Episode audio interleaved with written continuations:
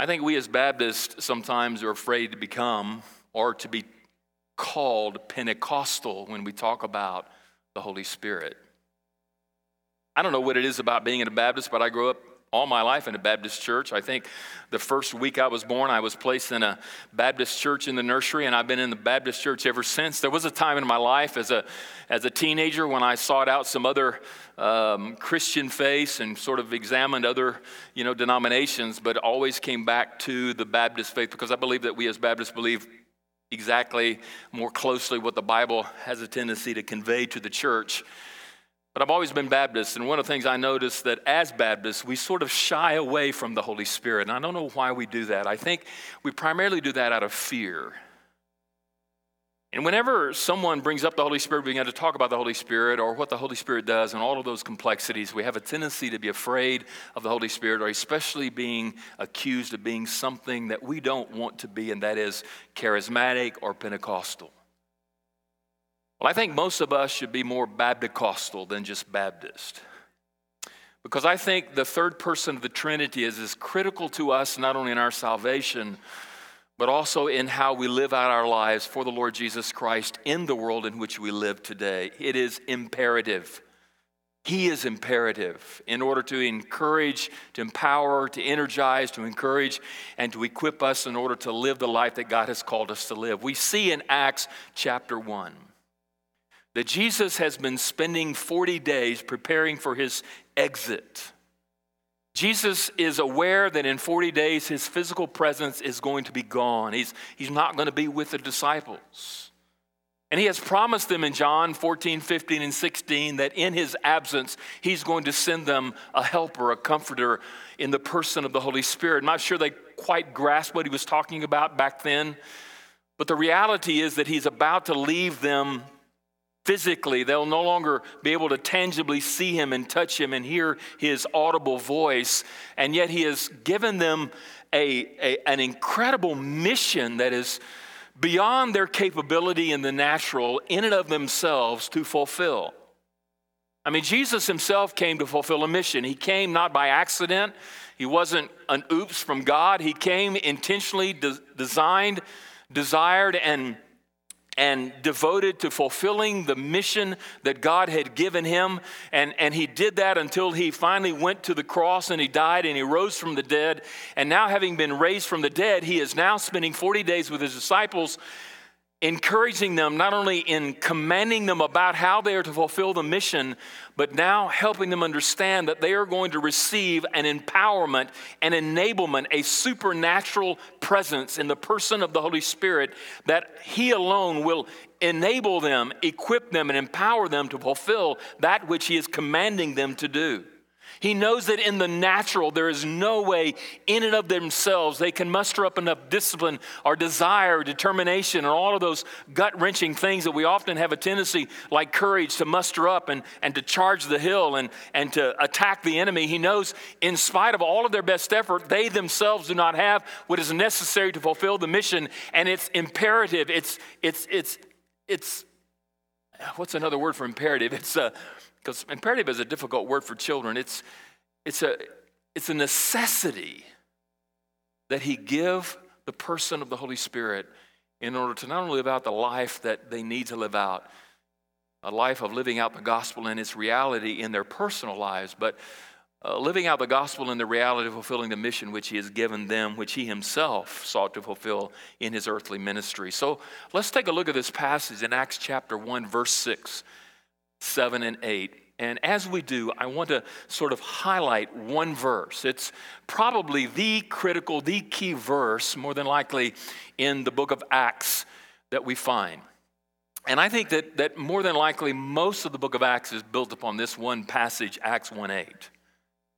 And tucked away in this little verse is some incredible insight as to the empowering presence of the Spirit of God in the life of the believer and in the life of Christ's church. So, I want to take a look at Jesus describing this incredible presence of the Spirit of God in the life of his disciples. So, let's take a look at Acts 1, verse 8. We're going to look at half of the verse today, just half of the verse. So, it won't be very long. Jesus described God's empowering presence as number one, as the promise, as the promise of the Spirit for his disciples. It is a promise. He says, but you will receive. I like the word you uh, now, in, in the original language, you will receive is all one word. It's not three words like it is in the English, and it helps us understand that this word you is a plural word in the word that Jesus is saying you will receive. This is a plurality, it's a plural, meaning more than one.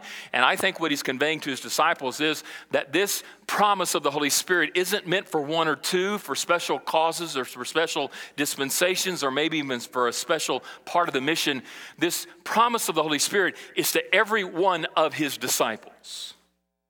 I think we have a tendency sometimes when we think about the, the person, the presence, the power of the Holy Spirit, that, it, that we would all say, you know, it's intended for him and for her or for them, but it's not for me. The promise of the Holy Spirit is for every one of us who are his disciples. This promise wasn't just to Simon Peter or just to John or just to Mark, but it was to all of the disciples who were present at this particular time. But all of you will receive. That is a promise. It, a, it is a futuristic act in which God is going to endow them with the presence of the person of the Holy Spirit. You will receive. It is a futuristic thing. And we know by reading Acts 2 that it's going to happen 10 days later in Jerusalem when they're in the upper room in the day that we call Pentecost. This is a promise from Jesus at this particular moment as he's about to say goodbye. Don't worry about my absence. You're not going to presently see me physically with you, but I promise like I did in John 14, 15, and 16. I will send a helper, a person who will represent me in the form of the Holy Spirit, and he will be with you. He will be with you. I will be with you through him. The Father will be with you through him. I promise you, you will receive him in 10 days. Now, what does that mean to us today? That was spoken to the disciples back then. And as we read this into contextualization and trying to bring some application into us today, what does that mean to us today? All of us have disciple, as disciples, have a promise of the Holy Spirit. So when do we receive him? Notice Ephesians chapter 1, verse 13. Now, before you read verse 13 and 14, in understanding what the Apostle Paul, under inspiration of the Holy Spirit, is helping convey to us in the first 12 verses, is that God has endowed all of us through Christ all of these wonderful blessings. These spiritual blessings have all come to us as a result of our faith in Jesus. And because of our faith in Jesus, He has given us so many wonderful things our calling, our predestination, our giftedness, all of these wonderful things come from the Father through faith in the Son. And then he says, In him you also, whom you heard the word of truth, the gospel of your salvation, and believed in him, were sealed with the promised Holy Spirit, who is the guarantee of our inheritance until we acquire possession of it to the praise of his glory. Notice you heard. When you heard the gospel, Romans 10 16 says, faith comes by hearing. Someone shared Jesus with you with their mouth, with the open word. You recognize that you were a sinner. You realize that Christ died on the cross for your sin. You place your faith and trust in Him. Notice you believed in Him he took upon himself your sin against God and died in your place. And because now that gospel brought you your salvation, you believed in him, notice you are now sealed with the promised Holy Spirit.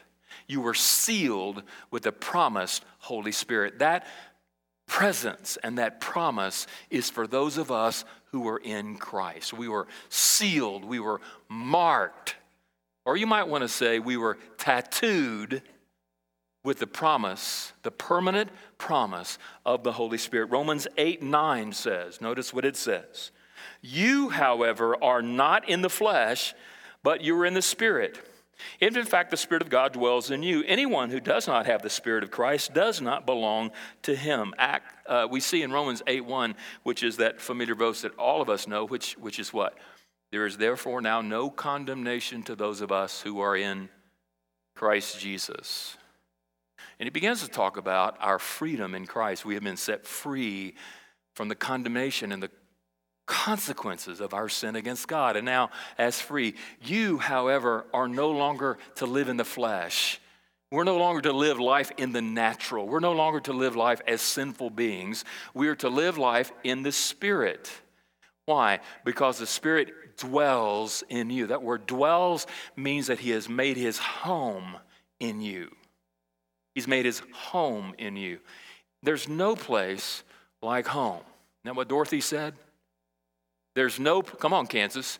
There's no place like home. There's no place like home, right? She was clicking her heels, and where did she go? She went home. Now, if I were to come home with you today, is that my home? No, it's not. It's your home. Let's say if I went home, I'm inviting myself over to your house for lunch, and I were to happen to go into those places where you've closed the door and you don't want guests in, or those junk drawers where you hide your stuff in or to go in your private places that, you know, only you can go in. Why don't people like myself who are guests go into those places? Because that's not my home. You see, the Holy Spirit, we are His home. He dwells within us. He is supposed to be at home in us. That's where He's made His home. And he's free to roam, to go, and to do whatever he wants. I don't know about you, but my kids, when they were growing up, they and you're some of you know what I'm talking about. They get through eating lunch and you're still sitting there talking, trying to, you know, after the after they're gone, they're standing in the refrigerator with the door open, and you say, What are you doing? I'm still hungry. Right? Do you scold them for looking for something to eat in the refrigerator? No, why? Because that is their home. They, they have anything that is yours is theirs. They have access to everything. And so, so that's what the Spirit is. He dwells within us. That's the promise of dwelling, making his home, his residence in us. And notice it's interesting anyone who does not have the Holy Spirit doesn't belong to him. If you do not have the Holy Spirit residing in you, if he's not at home within you, built a permanent residence in you today, then you are not a Christian. Now, there are some who want us to be convinced that, that the Holy Spirit is a second blessing. It's something that happens post conversion. That's not what the Bible says because the Bible, as we just read, anyone who does not have the Spirit of Christ does not belong to Him. So, if you don't have the Holy Spirit dwelling in you, if He's not at home with you through faith in Christ, building a residence, a home inside of you, if He's not there, you're not a, a born again believer in Jesus Christ. He is not a second blessing. It is a promise that is given to those of us who put our faith and trust in Christ as our Savior. He comes and built his home in us. Romans 8:16 said the Spirit himself bears witness with our spirit that we are children of God. Our spirit, our souls bear witness with his spirit that we belong to him. How do you know that you belong to him? There's a tug. There's a presence there's a peace that helps us, gives us the assurance, the understanding, the confidence that the Holy Spirit of God, through faith in Christ, has made his home in us. What's the promise for us today? Through faith in Christ, he builds his home in us. So turn to your neighbor and say, Is he at home in you today? All right, that's the promise of the Spirit. Secondly, let's look at the power of the Spirit through his disciples. The power of the Spirit through his disciples. Notice Jesus said, But you will receive power. You will receive power. Kids, that word for power simply means dynamite. What it means, dynamite. Uh, Fourth of July, we had some people setting off firecrackers in our neighborhood during Christmas. There's a lot of power in those kinds of things. Why? Because once you light it and it goes off, it impacts, it influences everything around it. That's what dynamite does.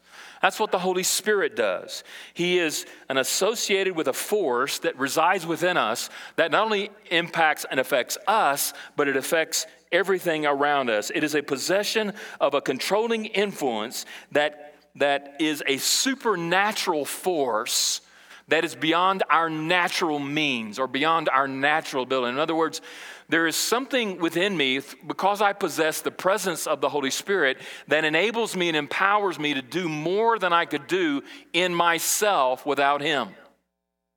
In other words, I have a power, I have a, a person, I have someone who resides in me that empowers me and enables me, strengthens me to be able to do more than I would be able to do in and of myself or alone. It's like dynamite. Notice Ephesians 3:16. Here's the passage that according to the riches of his glory he may grant you to be strengthened with power through his spirit in your inner being. We know the disciples had incredible power as we read throughout Acts chapter 2, 3, 4 and beyond. They had incredible power. And most of the power that they had is manifested through incredible miraculous things that they did. They did miraculous things. But the power they also had is associated with being able to proclaim or to speak the gospel with power. And as they spoke the gospel, they spoke it not in their own natural power, but through the power of the Holy Spirit. And as it went forth, it had incredible impact. Matter of fact, the first sermon that Simon Peter preaches after Pentecost has close to 3,000 people are saved in that first sermon. Who could do that other than Jesus Christ and the power of the Holy Spirit? So the power was evident. Who, who could say, you know, silver and gold have I none, and said to a, a lame beggar, rise and walk? And so they did incredible, miraculous things that, that, that the Spirit empowered them to do that, but they also understood that the power was to proclaim and to project and to declare the gospel.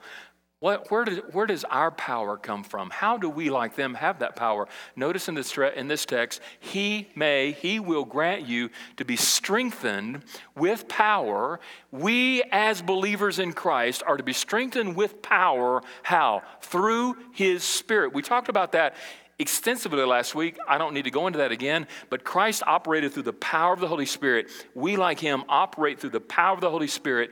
Where? In our inner being, in our inner man, inside of us. Where is the power source? It's in here, through the person of the Holy Spirit. He's on the inside. He's inside your soul. Remember, he promised that if we put our faith and trust in Christ, he would build his home within us. And now he's within us, the Holy Spirit.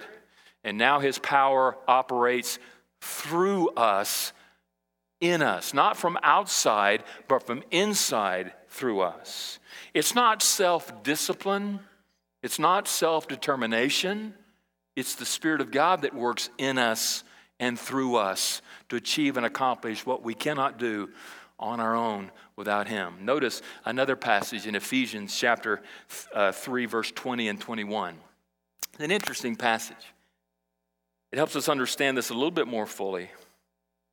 The Apostle Paul, under inspiration of the Holy Spirit, says, Now to him who is able to do far more abundantly than all that we ask or think. Have you ever sat down and just imagine what you, you know, just imagine what God could do? Have you ever done that? Just sat down and say, you know, I imagine God, you doing all of these incredible things. Or, or maybe, God, not only do I imagine that, but God, I, I, I'm praying that you do miraculous things. Well, the Apostle Paul is telling us that God can do even more than what we imagine or pray. And I think sometimes we don't, we, we don't think as big as God is. Is that fair? I think sometimes in our prayers and our thoughts about what God could do in us and through us and with us and in His church and our community and with the gospel, I think sometimes we minimize the sovereign power of God because God is not only unstoppable, but he is limitless in what he can do. There are no limitations to what God can do. I mean, he, he, he, he can work in unlimiting ways and do great things in his sovereignty. But notice, how does he do those? According to the power at work within us. At the power at work within us. To him be glory in the church and in Christ Jesus through all generations forever and ever. Amen. How does he work that? You ever wondered where the electricity comes that turns on the light bulb? We don't really think a lot about that. We just switch on the switch and we expect there to be electricity unless we haven't paid the light bill for the electricity to flow. Has anybody ever seen electricity? You ever seen it? How do you know he exists? You've touched a hot wire before? You've felt its existence? You see where I'm coming from? We often may not physically see the manifestation of the presence of the Spirit of God like electricity, but we know He's there because we, we can sense and we know that it's there. And He operates in us and through us. And when we tap into Him, that energy, that empowerment, that enablement, that equipping flows through us and makes incredible things happen. Notice for the glory of God and for the upbuilding of his church. To him be the glory in the church and in Christ. The Holy Spirit always, always, always, I'm going to say that one more time, always glorifies Jesus. Always. And Jesus always glorified the Son. He doesn't draw attention to himself, but he also does it to edify and to build up the church.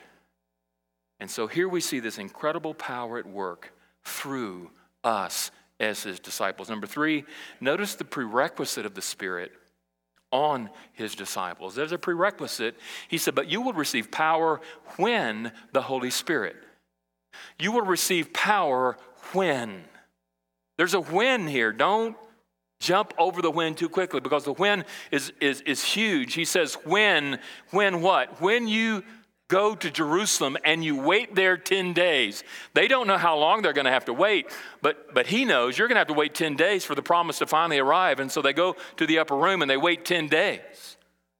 And so for 10 days, they, they, they have to be in Jerusalem. We, we alluded to this, I think, in this study a couple of Sundays ago, that, that the promise of the Spirit wasn't in Judea or Samaria or somewhere else. The promise of the Spirit was for them to go to the upper room and to wait for the promise of the Spirit in Jerusalem, in the upper room, the place that He directed them.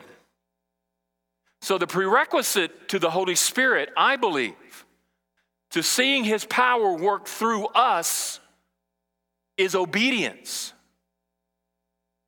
I think one of the main reasons why many people today are powerless, even though they may have placed their faith and trust in Christ as their Savior, and His Spirit now has built a residence, a dwelling, a home in their hearts.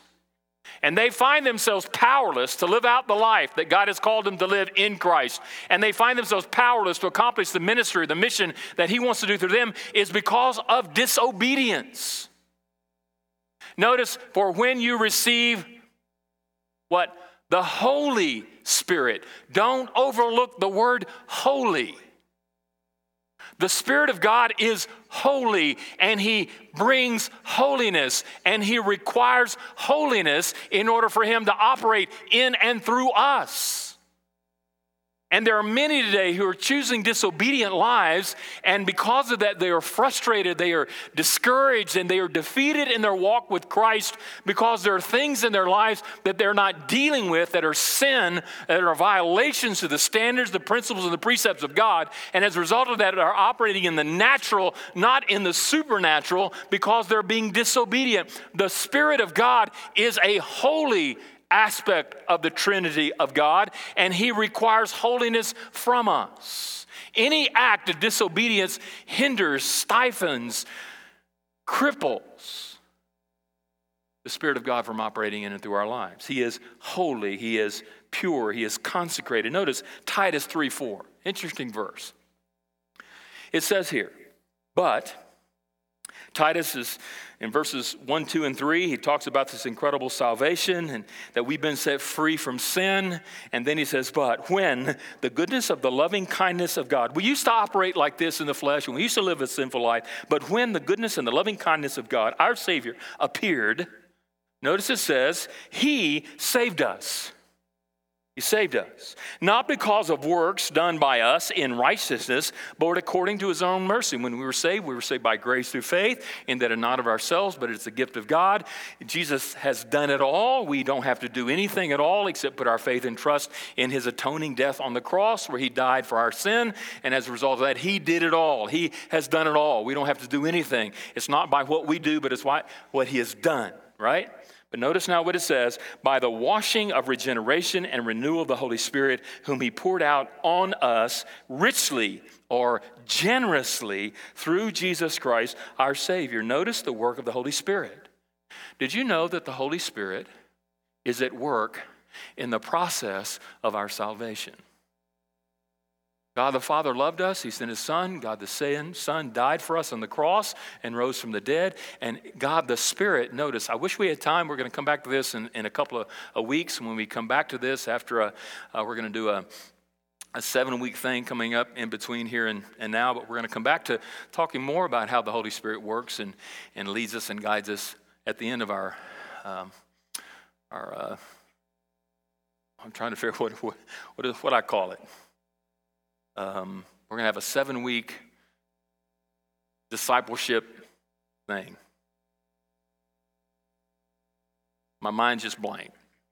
Sorry, because I'm into this.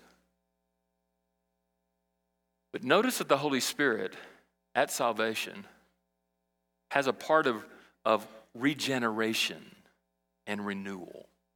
Remember when, when Jesus and, and uh, in, in John 3, they had that discussion with the Pharisee, and he said, You know what? You know, he said, Well, you got to be born again. he said, Born again? He said, Yeah. Who, who does that? Who births us again? Who, who creates that new birth in us? The Holy Spirit. Who cleanses us of our sin? The Holy Spirit. He regenerates, He rejuvenates, He breathes life into our dead bodies. He turns on the light in our darkness. And it's the work of the Holy Spirit operating through the salvation process where He is regenerating and renewing us through the Holy Spirit. God, through the power of the Holy Spirit, brings new life into our dead bodies and He pours out His Spirit upon us at salvation. And that Spirit is a part of our salvation. But then notice, not only is it part of our salvation, but notice in 1 Peter chapter 1, verse 2, according to the foreknowledge of God the Father, in the sanctification of the Spirit, for obedience to Jesus Christ and for sprinkling with His blood, may grace and peace be multiplied to you. Notice that word sanctification. Now, we could talk about all the, but I don't have time to do that. Or we'd be here till about four o'clock, and I'm, it might be me and one other person, maybe my wife, because I have the car keys. But after salvation, the Holy Spirit that purifies and cleanses us at salvation continues to sanctify us, continues to work in us to make us holy. I mean, he told his disciples that the Holy Spirit would be given, and it's the Holy Spirit who's going to convict the world of sin. But who is it that convicts us of sin? The Holy Spirit. The Holy Spirit convicts us of sin. He's that, that voice in here when we're reading the Word of God who brings light into our darkness and sheds light onto our sin and helps us recognize and realize, oh, I've, I've missed the mark here. I have failed. I have fallen short. I have sinned against God. It's the Spirit of God that is sanctifying us, that is moving us more into the likeness of Jesus each and every day, moment by moment. He is moving us into the likeness of Jesus Christ. He is the one who is sanctifying us. So here's the prerequisite of the work of the Holy Spirit operating in and through your life. If we aren't obedient, we hinder, we hurt the work of the Spirit. Where do you get that? Well, notice here in Ephesians 4:30, he says, "Do not grieve the Holy Spirit, for whom you were sealed on the day of redemption."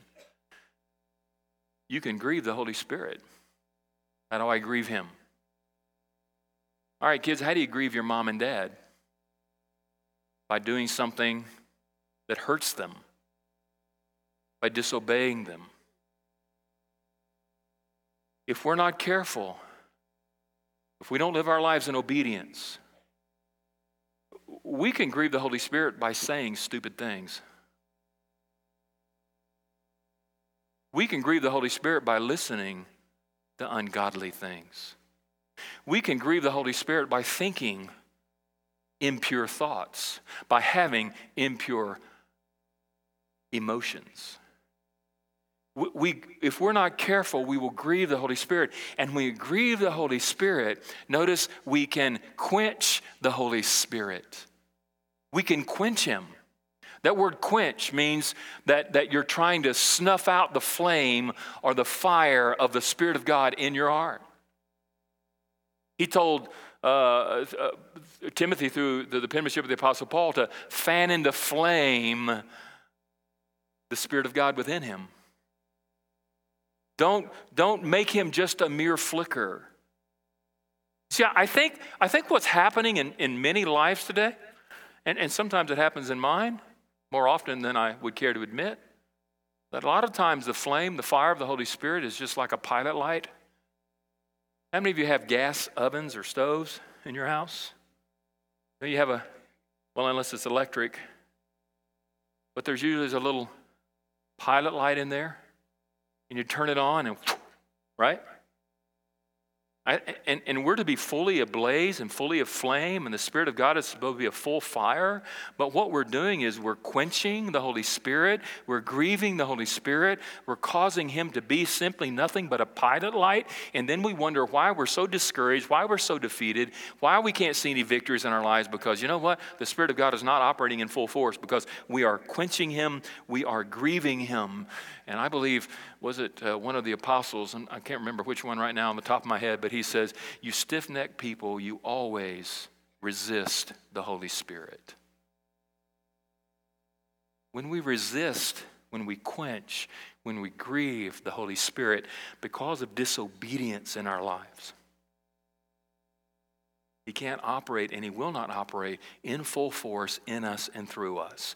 And maybe we need to do what 1 John 1 9 said that if we confess our sin, he is faithful and just to forgive us of our sin and to cleanse us from all unrighteousness so that we can then get back to where we need to be. Number four, notice the personification of the Spirit. Why do I mention that? Because notice he says, But you will receive power when the Holy Spirit comes upon you. The Holy Spirit is a person. He is the third person of the Trinity. You have God the Father, God the Son, and God the Spirit. They are one. All of the attributes and all the characteristics, they are one. They're not three separate, they're one. So you have God the Father, God the Son, and God the Holy Spirit. All three. Right? Equal. Uh, Deuteronomy 6 says, The Lord your God is one. Isaiah 44 6 says, The Lord is one. We have one God, not three. Don't ask me how to explain it, I can't. There are God the Father, there's God the Father, God the Son, God the Spirit. There's God the Father, God the Son, God the Spirit. There are three separate entities, but they are one. I don't care how you try to explain it with water, can be gas, can be ice can be liquid. It's not the same thing. You can talk about an egg, it's still not the same thing. Everybody's trying to explain it so that we can understand it. I don't care how you try to explain it, what kind of tangible things you try to use to help explain how God the Father, God the Son, God the Spirit are one, they all fall short. You can't explain it. And don't try to wrap your mind around it, you can't understand it. It's just something you accept by faith. There are a lot of things about what we believe the Bible teaches that in our finite natural selves we cannot understand because we are not finite. We are not all understanding. We're not all wise like God is. And one of these days when we die and we go to heaven, we'll know it all. But we don't know it all. Turn to your neighbor and say, You don't know it all. Now, no, that's sort of enlightening to some of us because we live our lives as if we know it all. And somehow, in our pride, in our arrogance, we think that we can define God in a little box so that we can explain it, so that I can understand Him, you can understand Him. You can't do that. You just can't. That's just some things you can't explain about God. You just accept them by faith. I know how they get everybody's attention. Notice John 16, 7 and 8. Nevertheless, notice what Jesus said I tell you the truth. It is for your advantage that I go away, for if I do not go away, notice the helper, the helper, he is defined with a name called the helper will come to you. But if I go, I will send. Notice how he describes the, the Holy Spirit in a personal pronoun. I will send him to you. He didn't say, I will send it to you, I will send him to you. And when he comes, not when it comes, when he comes, he will convict the world concerning sin and righteousness and judgment. Jesus described him in the form of a personal pronoun, he, meaning Jesus telling his disciples he is a person, he is a part of the Godhead, a part of the Trinity equal to God. John 16, 14, he will glorify me, for he will take what is mine and declare it to you. He. Why do I say that? Because in this age of, of Star Wars, how many of you saw the last one that just came out? Not many of us. Are you allowed you too embarrassed to say you did? I remember when uh, Matthew was young. That was a while ago. Star Wars came out. Man, we had all those figurines, and you know he played with the the lightsaber and all that. And the favorite saying in that is, the force be with you, the force. And the problem I think that we have sometimes when we talk about the Holy Spirit is that we talk to him as if he were a force. He is not a force, he is a person. He's not a force.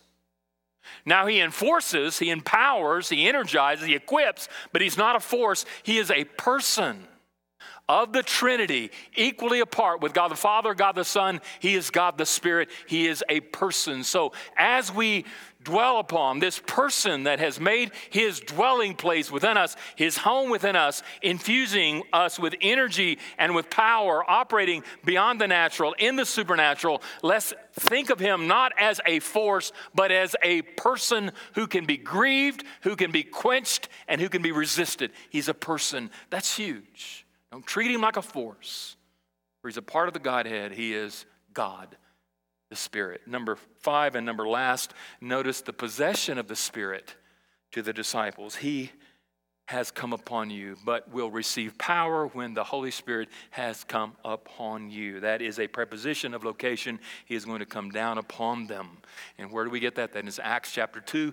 We'll get there eventually, not sure when, but in Acts chapter 2, we'll get there. The Holy Spirit will come down in Acts chapter 2 and will come upon them and will reside in them once He comes upon them. When do we get the Holy Spirit? At salvation. We do. But why aren't we operating in the fullness of the Spirit, in the power of the Spirit, the equipping of the Spirit, the enabling of the Spirit? Because of disobedience. Well, how do I operate more fully in the presence, the power, through the person of the Holy Spirit in my life? Notice what it says in 1 Corinthians 6:19. Or do you not know that your body is a temple of the Holy Spirit within you, whom you have from God? You are not your own, for you were bought with a price. So glorify God in your body. I don't know where you're writing this down, but make sure your body is the temple of the Holy Spirit within you. You are the temple of the Holy Spirit. This is not the temple of God. You are the temple of the Holy Spirit. And some of us are building a greater temple than others have. I know I'm working on my temple to be bigger so I can store more of the Spirit in me. You skinny people are out of luck, okay? I have a bigger dwelling place for the Spirit of God than you do. I'm, okay, it doesn't operate like that, I get it. But you're not your own. You were bought with a price. And the Holy Spirit has built a permanent dwelling place inside of your heart. Now He is to be at home. And he has every right, get this, he has every right to go wherever he wants, to do whatever he wants, to ask whatever he wants, to change whatever he wants, to move the furniture if he wants, to take furniture out, to put stuff in if he wants. He's God the Father, God the Son, and God the Spirit operating in sync with each other. And God the Spirit, who is dwelling in your heart, has every right to do whatever He wants because you are His temple. You are His dwelling place. And because of that, notice Ephesians 5 15 and 18. We're going to get to this a little bit later on, but I just want to mention this very quickly as we close. We need to be filled with the Holy Spirit if we're going to operate in the strength of the Spirit. Notice it says in verse 15, Ephesians 5 Look carefully then how you walk, not as wise, not as unwise, but as wise being obedient, listening to the Holy Spirit, yielding to the Holy Spirit, learning what He's asking, how He wants to move, making the best use of the time because the days are evil. Therefore, do not be foolish, but understand what the will of the Lord is. What is God's will for your life? Do not be drunk with wine, but be filled with the Holy Spirit. This is a command to be filled with the Holy Spirit. This is not an option for us if we are to operate in the fullness of the empowerment of the Spirit of God to not only fulfill and to live the lives that He's called us to live, but to accomplish the mission that He's given us as individuals and a church to do. We are commanded, it's not optional, to be filled with the Holy Spirit. We saw a couple of Sundays ago, Jesus full of the Holy Spirit, moved in the power of the Holy Spirit. He set the example for us by He Himself being full of the Holy Spirit and being led by the Spirit, using the power of the Spirit. We, like Him, are to be filled with the Holy Spirit. It's a command to be filled. How are we filled with the Holy Spirit? Kind of what John said He must increase, I must decrease. How are we filled with the Holy Spirit? Decrease yourself. Isn't that hard? Isn't that hard? I know some of you, Miss April, Charles Boswell. I'm not going to mention your name, I'll point at you. You know who the problem is? Me. Not me in your life, but the me that you live with every day. Me.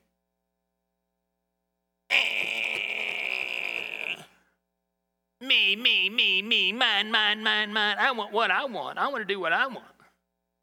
And the more that little guy rises up, the less room you have for the Holy Spirit.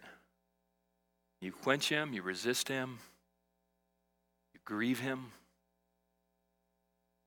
we must die to ourselves so that as we do, we allow more room in here to be occupied by the Spirit of God.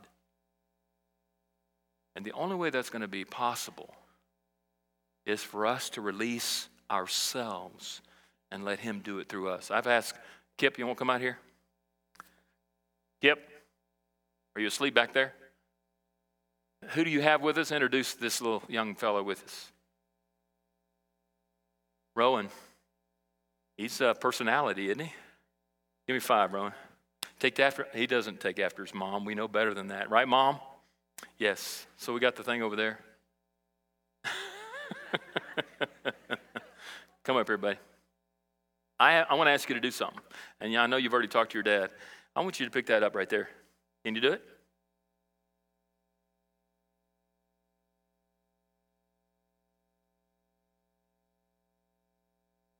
He can't do it. Okay, hang on a second.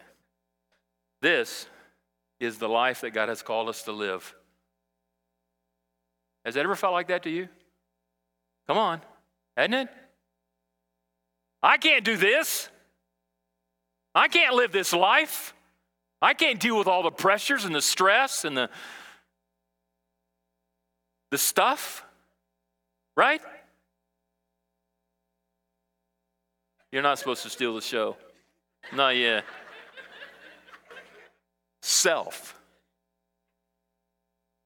The mission that he's given us to do is like this. He knew before he gave it to them live the life that I've called you to live as my disciple and follow me, and then fulfill the mission that I've given you. He knew in advance, before he gave it to them, you can't do it. It's like asking a two year old to mow your grass for you. He can't do it. He can't do it. He's not big enough. He's not strong enough. He doesn't. He can't. And no matter how much pressure you put on him, it's not going to happen.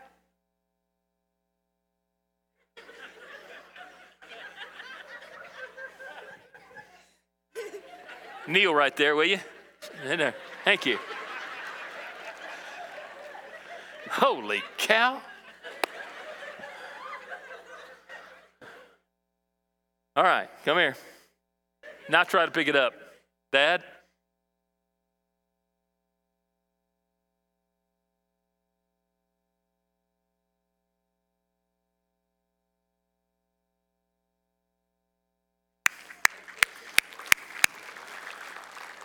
This is a poor reflection of the Holy Spirit, trust me. This is why He's a lot like his dad. But you get the point. Thank you. Please get off the stage.